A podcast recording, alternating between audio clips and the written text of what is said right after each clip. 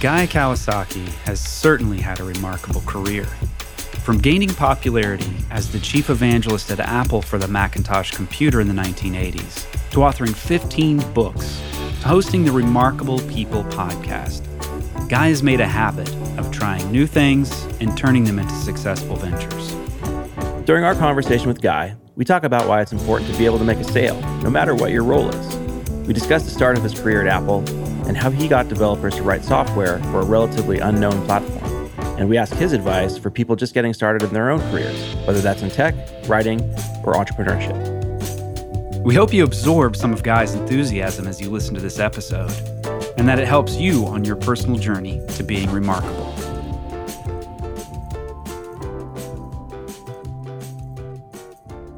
We're big fans of Gusto, who make it easy to run payroll, set up healthcare, and other benefits for your business. They've made setting up the HR infrastructure for Design Better a breeze. Gusto is also one of the best designed SaaS tools out there. Design Better listeners get three months free once they run their first payroll. Just go to gusto.com slash design better. We'll tell you more about them later in the show. Guy Kawasaki, welcome to the Design Better podcast. Thank you. Thank you. It's really exciting to have you here. I've been a Yeah, fan you say that of, to everybody. no, I've been a fan of your work since I was since I was a little guy reading. Uh, I think was it MacWorld magazine? I Yeah, you wrote or for Mac Yeah, user. yeah Mac. So you're saying yeah. I'm old. we're we're all old here, so it's It's, it's not There's how some gray old you are; it's how relevant you are. that's There right. you go. That's right. Absolutely. So on that topic, Guy, could you take us back to 1983 and Apple's about they're about to air their famous 1984 ad, which you haven't if you haven't seen it as a listener, you should go watch it. It's one of the best probably advertisements ever made, directed by Ridley Scott. Take us back to 1983. You were just getting started at Apple. Macintosh was relatively unknown at that point. What were some of the steps that you were taking to get developers to be excited to collaborate with Apple? So, 1983 was the start of, for me, what I would call the wonder years, because it was mm-hmm. just a time of amazement. And to tell you the truth, I was wondering when there would ever be software because that was my job. So there are two aspects to the wonder years. But it was a time where it was the Macintosh division, it was a small group of people just insanely effective, intelligent people. And I'm not heaping praise upon myself, I'm talking about the other people. So it was a privilege and an honor to work in that division with some of the smartest people I've ever encountered. And of course, we work for Steve Jobs, which is a once in a lifetime experience. And we were convinced that we were going to prevent a totalitarian 1984 dystopian utopian world by shipping a computer. I mean, that's how much we believed in it. So it wasn't shipping another computer, it was changing the world, denting the universe, preventing the end of democracy. It sounds maybe a little facetious now, but really, we did believe that. And it was just a remarkable time. So, my job was to convince people to write Mac software and create Mac hardware products because a computer without third party products is basically useless. So, my job was to use fervor and zeal, but seldom, if ever, money to get them to do this. And it was because of evangelism. And evangelism comes from a Greek word meaning bring the good news. So we brought the good news of more creativity and productivity with this computer. We also brought the good news to developers that here is a platform that finally had the richness of the ROM that you could write the software that you always dreamed of writing. So this is we are giving you a new palette. Unlike other platforms, you could just create the most insanely great software ever. And so my job was to make them believe in this dream and buy the dream that we had and write great software. One of the key differences with Apple's approach and the promise inherent in that 1984 ad is a humane experience versus other platforms that were very technical, that relied on a high bar for learning. It didn't really have usability built in, it had a lot of technical capabilities, but it didn't have a great user experience. And that was a key differentiator for Apple. That's still the secret sauce today. Could you talk to us about your perspective on user experience and how that changed the software landscape? So I came from the Apple II world. And in the Apple II world, you were lucky if you had a 24 by 80 display with four cursor keys to move around where you were on the screen. And one day, my friend, Mike Boich, takes me in the back room of the Macintosh division. This is before I worked for them. And he showed me Mac Paint and Mac Write. Now, many people listening to this may not know what Mac Paint and Mac Write were, but Mac Write was a WYSIWYG processor where you change the font, you change the size, you integrate text and graphics, and it's just like you see it. Mac Paint was a painting program with brushes and tools and lines and fill patterns. So you're coming from the Apple II world or the MS DOS world. This is as if you know the scales were removed from your eyes, and going from cursor keys to a point and click mouse was remarkable. It was literally a religious experience for me. I thought, oh my God, this is the future. It was that obvious to me. And how that manifests today as user experience has become so predominant. And you've advised and been involved with lots of startups. And this is often advice given is that we need to focus on creating a really compelling user experience but there are different powers kind of working together collaborating hopefully not not conflicting in building great products and great user experiences. You have product managers you have engineers and you have designers. Of those three which one seems to be the biggest constraint on a company's output and success? I don't think of those three the biggest factors in there I think the biggest factor is probably upper management, maybe specifically the CEO, because in the Macintosh division, the CEO, basically Steve Jobs, he demanded a certain elegance, a certain minimalism, a certain aesthetic, a certain sort of philosophy. And I don't think that's true in most companies, especially today most companies are run by a CEO who's relatively clueless about design. And so when you're working for someone that you know is clueless, guess what? You also create clueless user interface because nobody is there to tell you that you have a piece of shit. So if you're working for someone who doesn't tell you that, arguably, how would you know?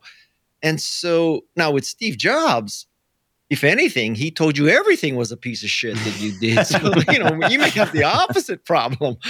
But it would be not that I know the restaurant business this well, but you know, if the chef, if the head chef of your restaurant doesn't know what good food is, how are you expected to create great food? If Gordon Ramsay didn't throw you out half the time, you would probably be a lousy cook.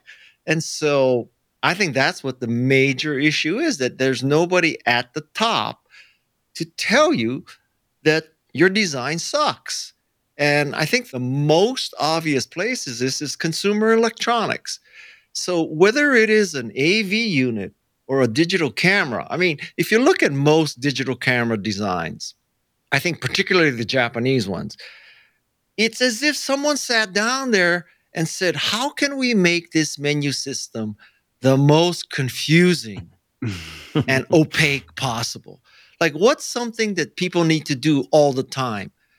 Format your SD card. Well, let's put it in the custom menu that's the number eighth menu and the 15th choice of the eighth menu because we don't think they should format it so often, or I don't know what the thinking is. And then somebody else may kick in and say, well, but people need to format all the time.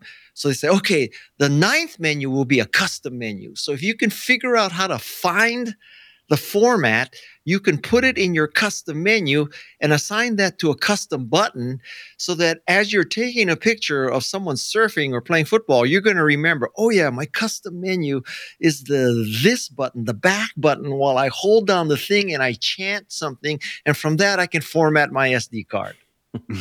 and so that gets through the system and the dumbass CEO, who probably doesn't even use the camera, has no clue that you know, people are suffering out there. I don't understand that at all. To me, it's a total lack of empathy for the customer. And if I may illustrate this with another story, Martin Lindstrom once told me the story that he had a large pharmaceutical client, and they, of course, the, they, the executive team, expressed a desire to quote unquote get closer to the customer, to develop empathy, right? So most large companies do that by hiring McKinsey, but Martin Lindstrom did something different. So he took them all, the execs, and he made them breathe through straws.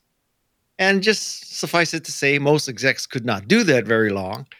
And so some of them were actually upset and angry. You know, why are you making us breathe through straws? And the answer was, well, that's how someone with asthma lives. So you're a pharmaceutical, you have patients who have asthma. You now can empathize with what it's like to have asthma. And I think that's a great lesson. It's an amazing story. Given all the exposure you, have had to different teams across different products, and, and assuming that you have a CEO who does understand the value of a well designed experience, what do you see as the biggest barrier to collaboration within a team across engineering, product, and design? Yeah, I may be just pounding a dead horse, but I just think it's lack of empathy. That from the appearance of the product and the user interface, it just doesn't appear that the engineers or the marketing people or anyone has any empathy for the customer, like what actually happens. Let's take a case in point that you might consider ironic, which is Apple. So, with Apple, until very recently, if you had a, a MacBook with two or three USB C slots, I just am astounded that you know someone could put that out for years. Now, maybe I'm totally wrong, and statistically, 99.9% of the people with MacBooks only ever plug one thing into it, which is power. But I don't know about you, but like my dongle, okay, I'm not making this up my dongle had a dongle. Yes, I currently okay. have dongles connected to dongles yeah. on my. How can a dongle have a dongle? Like, excuse me, Tim Cook, do you have a personal valet to download your SD card? Do you have someone who makes your labels for you? Is it connected to a Rodecaster Pro? Are you taking an HDMI feed out of your DSLR that goes into your ATEM Mini that then goes into your iMac's dongles dongle? do you ever have to print a label or download or you know do you ever have to mix do you ever have to do anything except charge i cannot understand that i am beside myself can you tell how passionate i feel about this And then heaven forbid you should hit the escape key on the touch bar, you know, while you're composing a message or something like that. Yeah. Done, and what know, is the purpose times. of that touch bar? I mean, so your valet has. and they've had to walk a lot of that back. Mm-hmm. Yeah, but I mean, well, seven years later, you have empathy all of a sudden. mm-hmm. You've yeah. been breathing through a straw. Your customers have been breathing through a straw using a MacBook for eight years. And now Thank God Jonathan Ive isn't there because Jonathan Ive, in his English accent, will say, We have a revolutionary new MacBook. It has an SD card reader and it has USB C and it has USB A and it has, you know, an open architecture. This is remarkable. No one has ever thought of this before. Well, Jonathan, it was there eight years ago. you know, in 2015 MacBook, there it was there. I hate to tell you, you didn't have to have a dongle for your SD card. Guy, you do a lot of different things. You write books, you're an entrepreneur, you have a podcast, you teach. How do those different things tie together and how do they complement each other? Oh man, you you're framing me with your question. You're assuming that it is tied together. and there's a plan. There isn't a plan. I am peripatetic, to put it mildly. You could say schizophrenic. I just happen to fall in love with stuff. So today, I am the chief evangelist of Canva, it's online graphics design service. I'm a podcaster and I'm a speaker. And I'll say the bulk of my time is spent podcasting because podcasting is such it's such it's just a black hole that you pour time into And so there is no plan. I just fall in love with stuff. I fell in love with Canva. I fell in love with Macintosh. I fell in love with podcasting. I just fall in love with stuff and I just go for it. You know, I see you have a surfboard. I, I surf also. That was another thing. I, my daughter took it up. I fell in love with it. So I just, I'm whole hog into it now. I surf every day. There was no plan. You, nobody plans to take up surfing at 61. Trust me, that is 55 years too late. so that's just the peripatetic nature. I am also a great fan of Carol Dweck. Carol Dweck is the author of Mindset. And so basically, you can have a growth mindset where you try new stuff, you assume that changes can be made, or you have a fixed mindset, which is this is what I've been dealt with, this is what I can do. I'm not going to try anymore. I'm just going to stick with what I'm comfortable. Well, I have a hyper growth mindset. Introducing Wondersuite from Bluehost.com, the tool that makes WordPress wonderful for everyone. Website creation is hard, but now with Bluehost, you can answer a few simple questions about your business and goals, and the Wondersuite tools will automatically lay out your WordPress website or store in minutes. Seriously. From there, you can customize your design, pick your brand colors, and add blocks. No custom theme or coding required.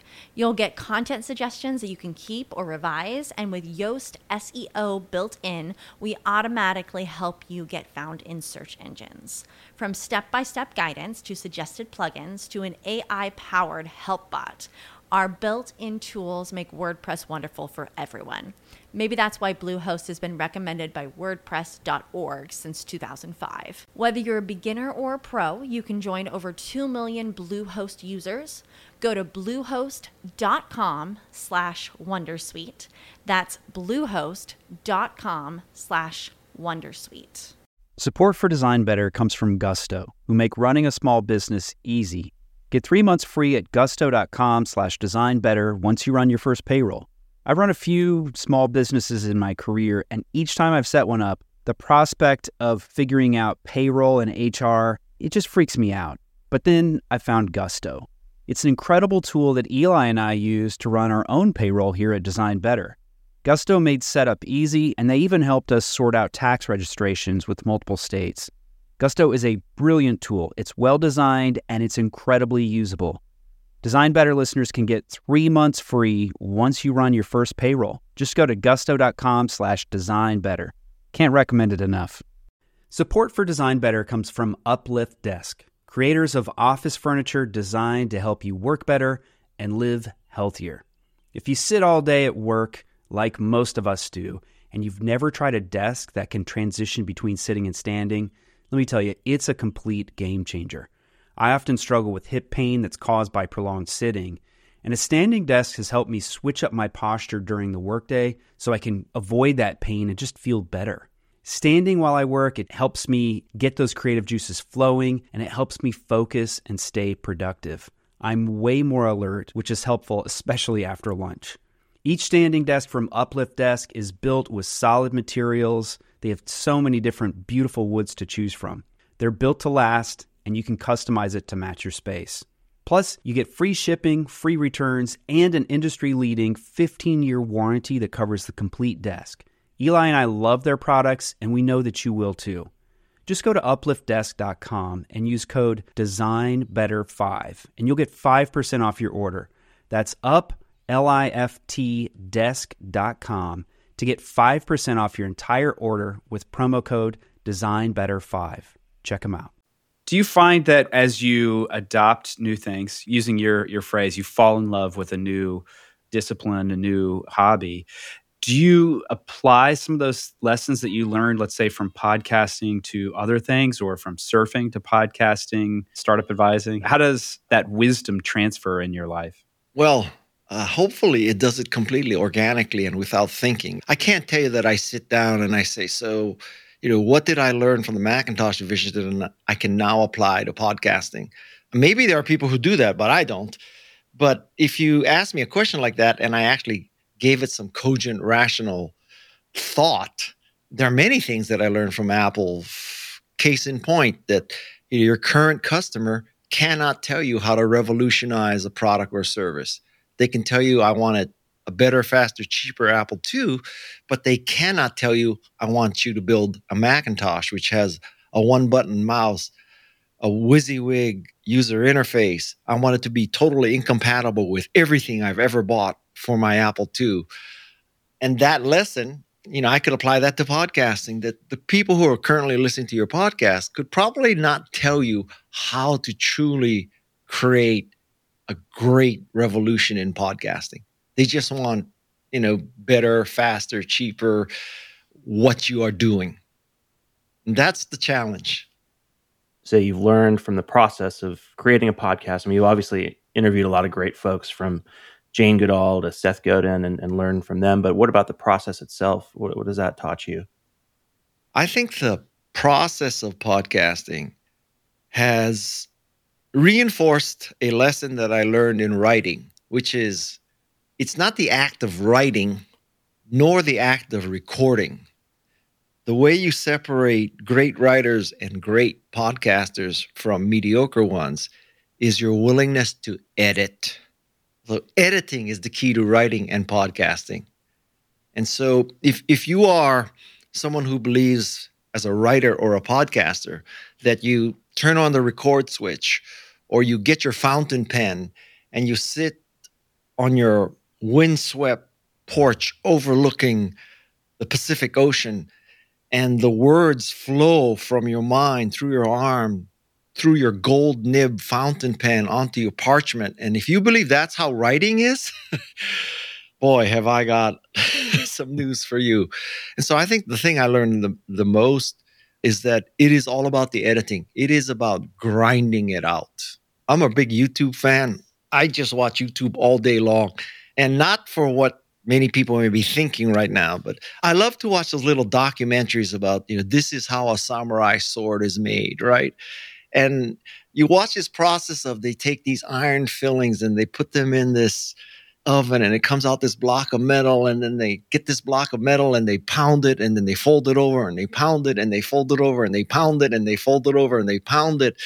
And then they take it and then they you know now it's kind of like a sword and then it's on this grinding wheel and then finally you know months later it's on a whetstone and all this kind of stuff that's what podcasting is like. It's like you take this piece of metal and you fold it over and fold it over and pound it and pound it and grind it and whetstone it. And finally, it's a podcast. And I think that's true of podcasting or writing. I think you're a Dan Pink fan. Is that correct? Yes, I am a Dan Pink fan. And Dan Pink, who we had on the show, he talks about selling as like an essential thing to yep. any job. Doesn't matter yep. what you're doing, if you're a designer, a developer, product manager, or, anything in between. yeah, that sales is part of it. I'm curious to hear your take on sales and just like the communication process and how you see that as maybe an important tool or maybe not for anyone building a successful career.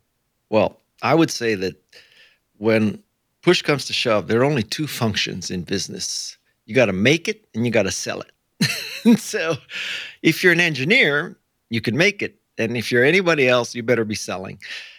And so I think it is an essential skill. And I think that many people may too narrowly define selling, that selling is when you are asking for an order or you're making a sale at a cash register or you know people are in your in the checkout or they have their shopping basket and you know that's selling but I think selling is when you're breathing, you're selling. I mean, selling is convincing someone to come on your podcast. Selling is convincing someone to sponsor your podcast. Selling is convincing your spouse that it's okay to work five hours on a podcast. Mm-hmm. you know, there may be better things to do. And selling is getting an upgrade into first class. Selling is instead of two side orders, can I get three? I mean, you I don't know when you're not selling. Frankly, it's it's hard for me to understand when you're not selling. I think it's an absolutely essential skill, and people should not look down on it like this is this greasy death of a salesman kind of immoral, if not amoral activity. I think it's necessary. It's completely, utterly necessary. Politicians are always selling. I mean, when you call up Comcast and you ask them to please pull a line into your house so you can have high speed internet, you're selling. You're not buying, you're selling. You got your start in sales, guy, in the jewelry industry before you went to Apple. What were, were there any kind of specific key lessons you took away from yeah. that job? So this links very well to what we just discussed, which is before I got into high tech, I was getting an MBA. And the MBA program where I went was a four day a week program. So I had the Fridays off.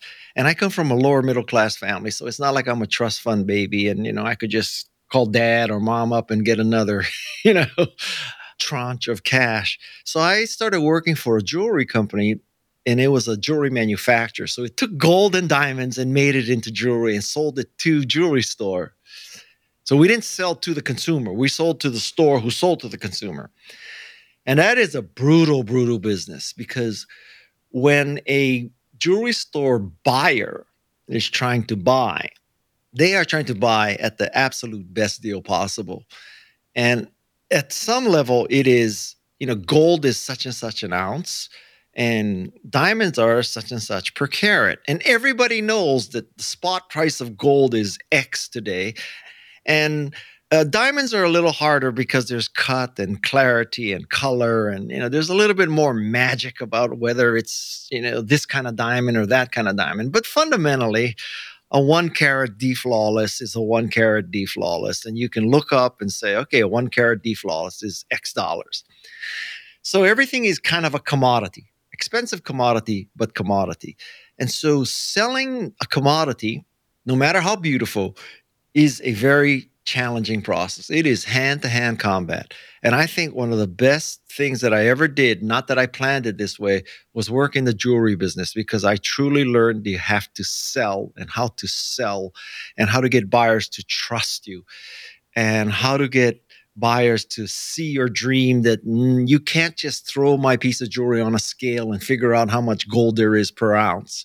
There's design, there's romance, there's, you know, whatever and that has been useful for the rest of my life. It was just the best training. So, you know, when people tell me that right after college, if they want to become a venture capitalist or they want to work for Goldman Sachs or McKinsey, you know, I would prefer they go to work for Procter and Gamble, learning how to sell Dawn into markets, right? And what it takes to sell Dawn and what it takes to sell Swiffers, or working for IBM, calling on people. I think sales training early in your career is so, so valuable. Absolutely. So, selling as a foundational skill for anyone who's getting started in their career, what other guidance do you have for people in that, let's say, the first five years? Like, get out of college, may, hopefully, your degree maybe has some direct uh, support of, of what you're going into, but that's not always how it works. Yep. I studied painting and ended up in software, and still, like, there's a loose connection what advice do you have for people like to sort of like get a good foundation of skills that would set them up for success? Yeah.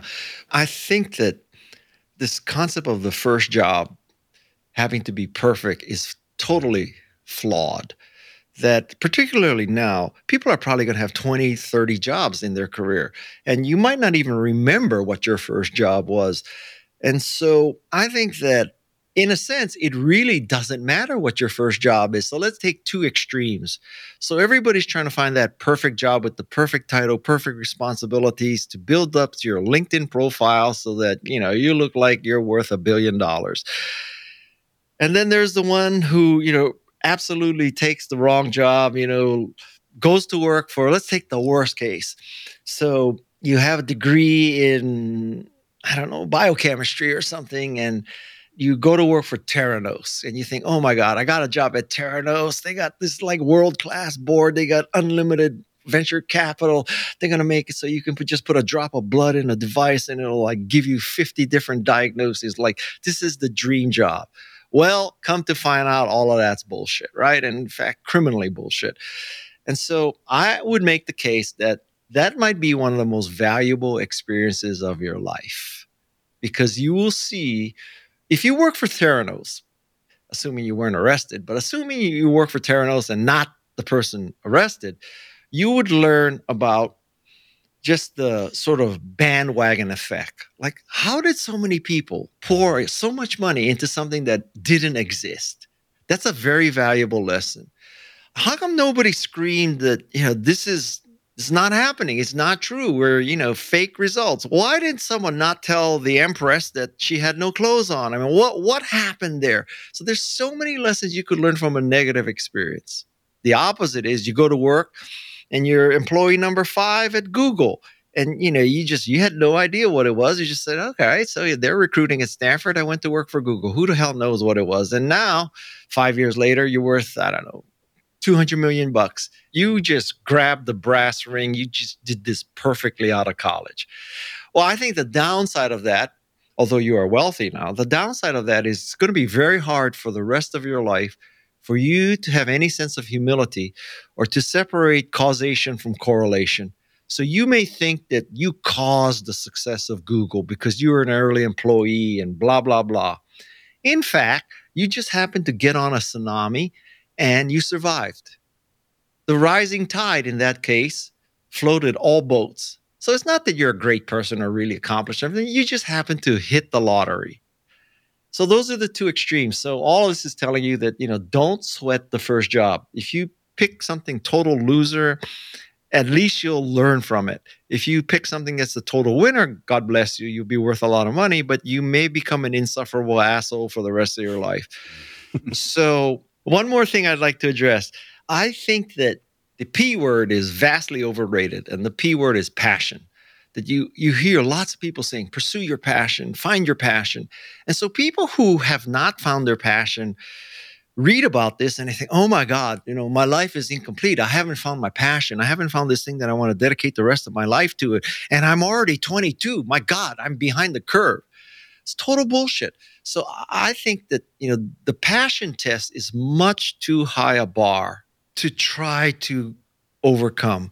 The much lower and more rational bar is an interest bar. So this looks interesting. Personal computers look interesting. Podcasting look interesting. Asian art history looks interesting.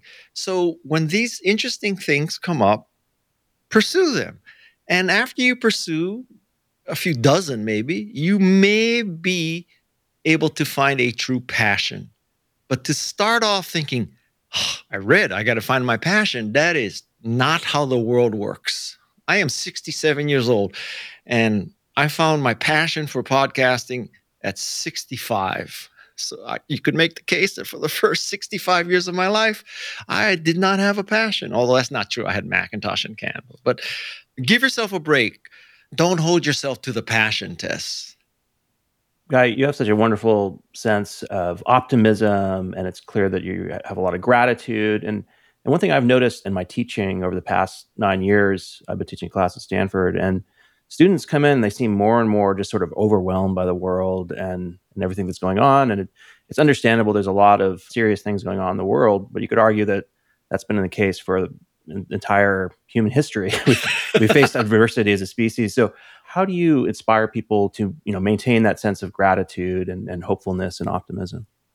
Well, it's not clear that I actually do that, but I was brought up with a very distinct perspective of noblesse oblige, which is that my interpretation of this is that listen, if you're lucky, and really it is a lot of it has to do with luck.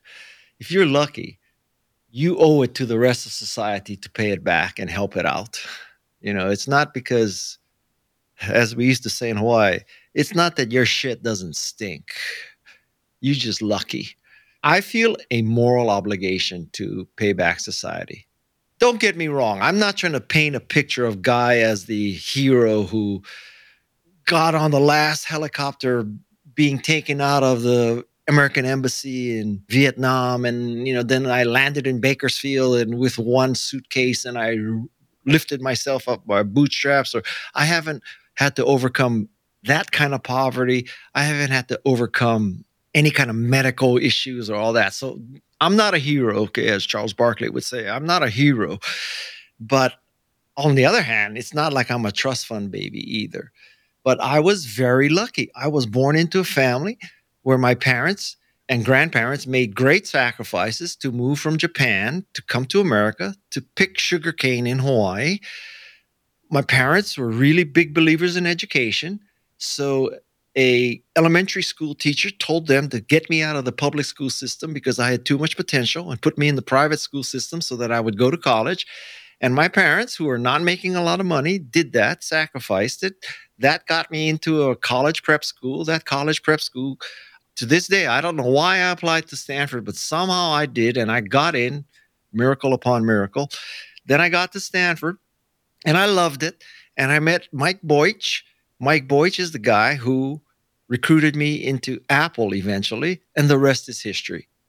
So yes, I worked hard. Yes, I studied hard. Yes, there was grit and all that kind of stuff. But let's just be honest, man. I just was lucky. And I think one of the realizations is as you get older that you are lucky. And so if you are lucky, you should help people who may not be as lucky.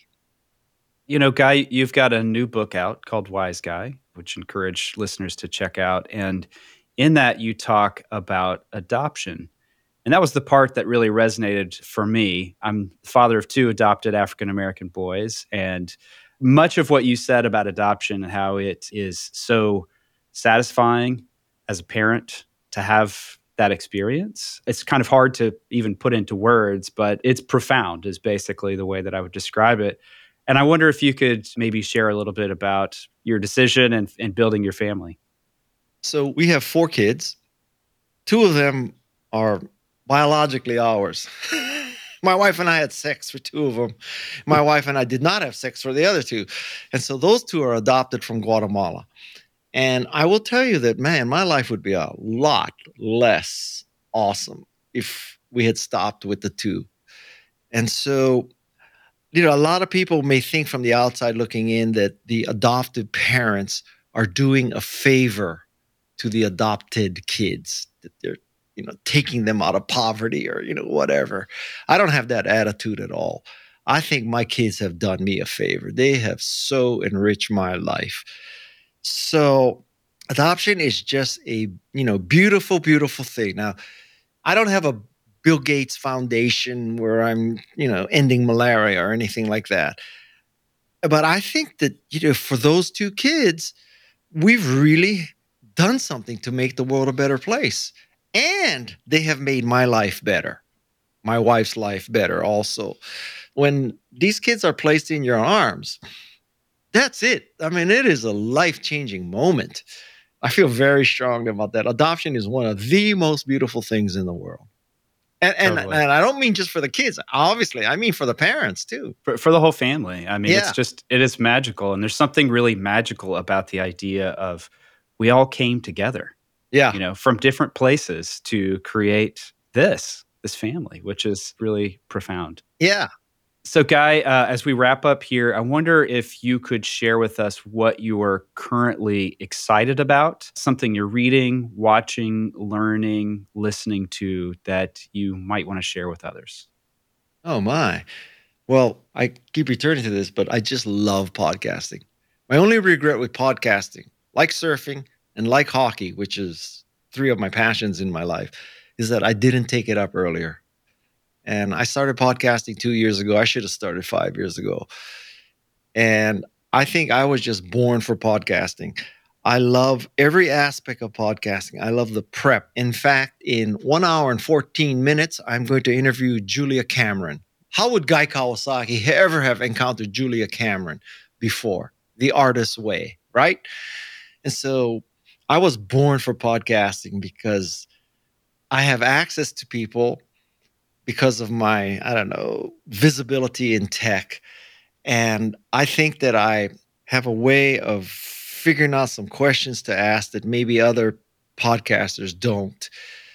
Just because I don't know why, just because just just the way I'm built. And I think I have a moral obligation to get the wisdom of a Julia Cameron or a Jane Goodall or a Steve Wozniak out into the world. So I feel like I have a moral obligation to podcast. You may tell me, guy, you are so full of shit. Like, you know, what drug are you on? But I really do believe that. I love the whole thing. I love the editing, as I've said.